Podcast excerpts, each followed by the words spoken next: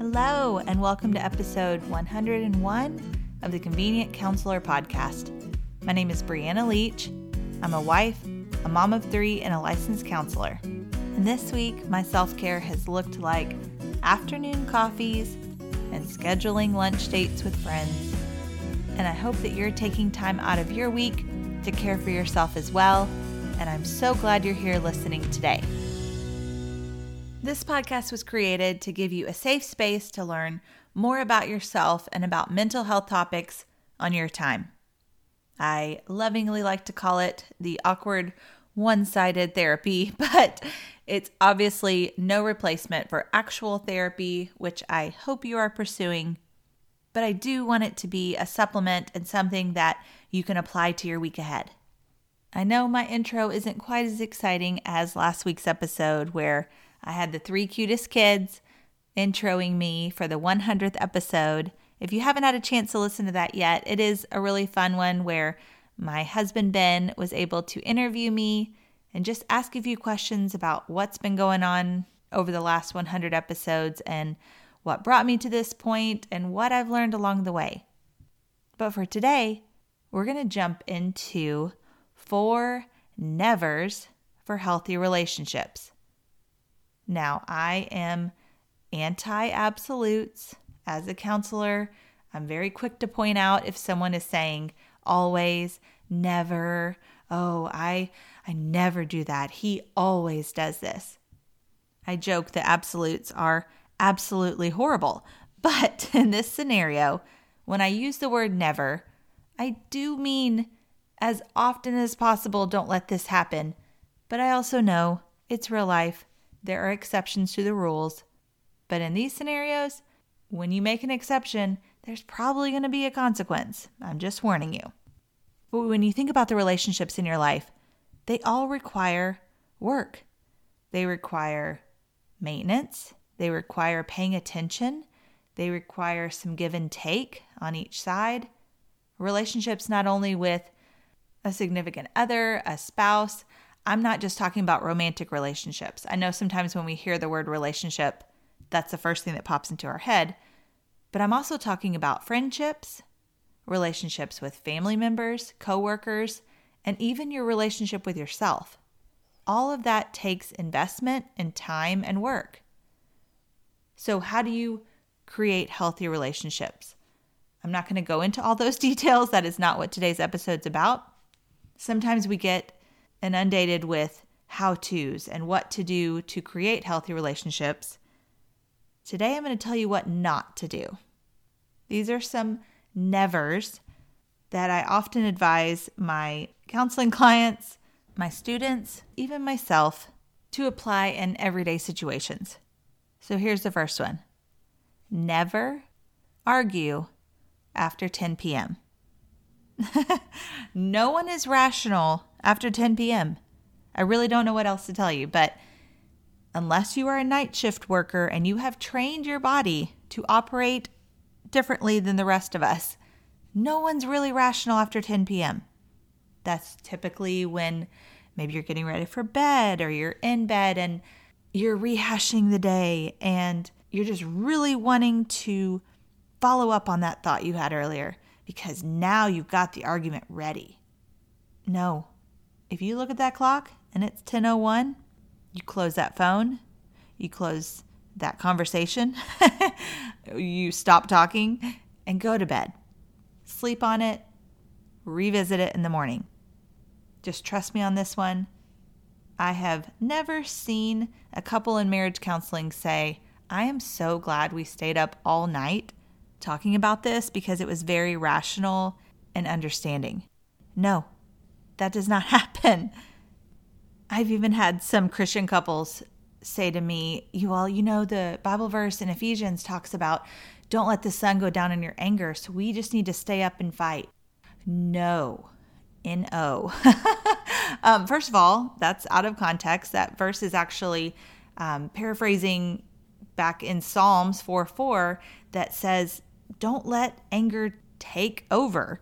Do not let it control you go to sleep, think about it overnight, and remain silent. That's literally what Psalms 4 4 says. so It's saying don't let anger overtake you. It's not saying, oh, the sun is setting, let's work it out. So, in this scenario, never argue or expect to have a productive argument after 10 p.m. The next one is similar, along the same veins, but never reply when you are upset. This can be a text message, this could be an email, calling someone back, even responding in person.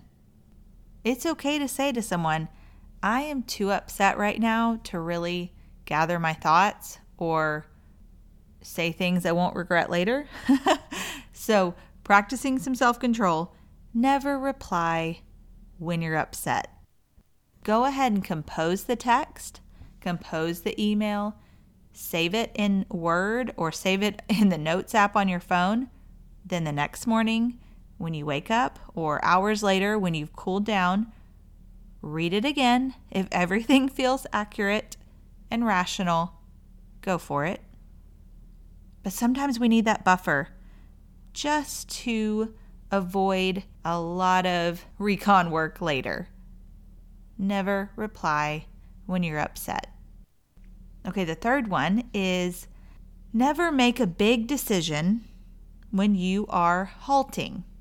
Now, HALT is an acronym that, quite frankly, I use the most with toddlers or dealing with small children and helping parents realize maybe why their child is acting out.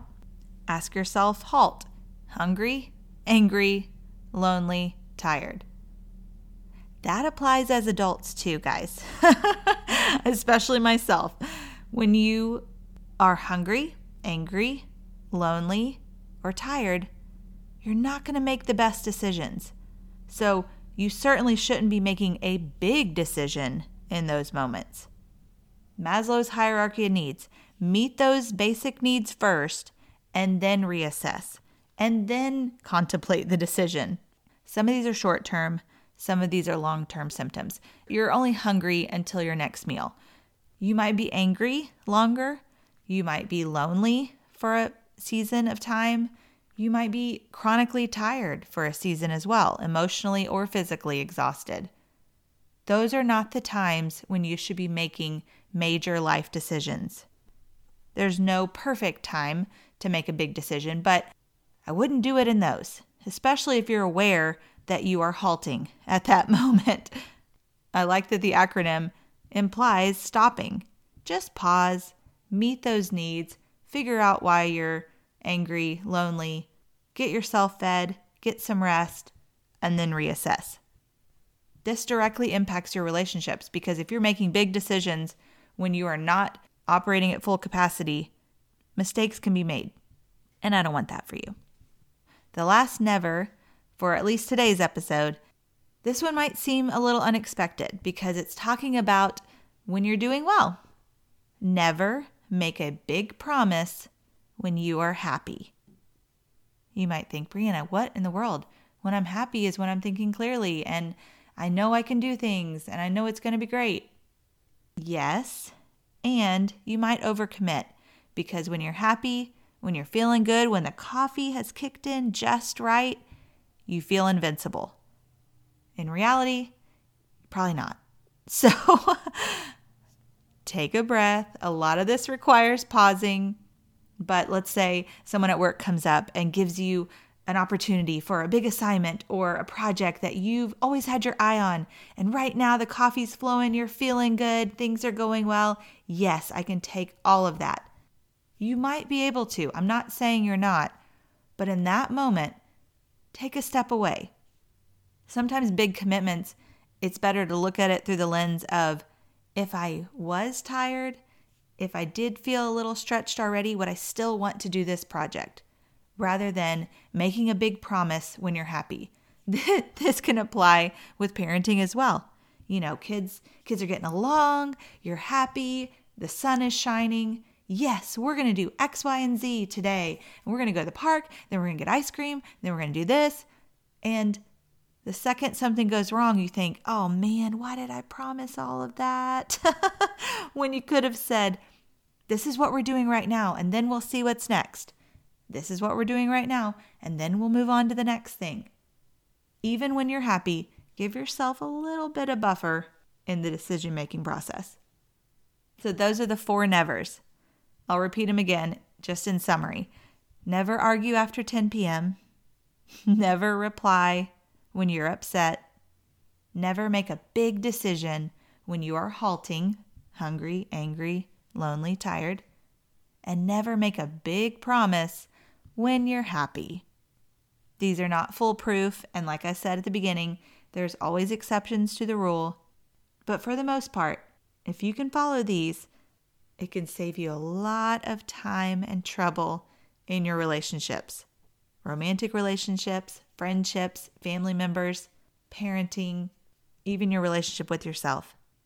Preventative measures are just as powerful, if not more, than reparative. And if I can save you some time and energy, I am all about that. Your mental health will thank you. What are your nevers? I know this is my list. These are the ones I see the most often, but maybe you have some nevers in your life. I encourage both individuals and couples to come up with some of these nevers, some non negotiables in your life that will help you maybe force some boundaries on your reactions or decision making. And here's the deal yes, these might be some nevers that I've told others to do and tried to tell myself, but I still do them. I mess up. Give myself grace, try again the next time, learn from my mistakes. but the goal here is prevention and maintaining healthy relationships by adhering to some of these. That's all for today. Thank you so much for listening. I hope you have a wonderful week ahead. And as always, you've got this, and I am cheering you on. See you next time.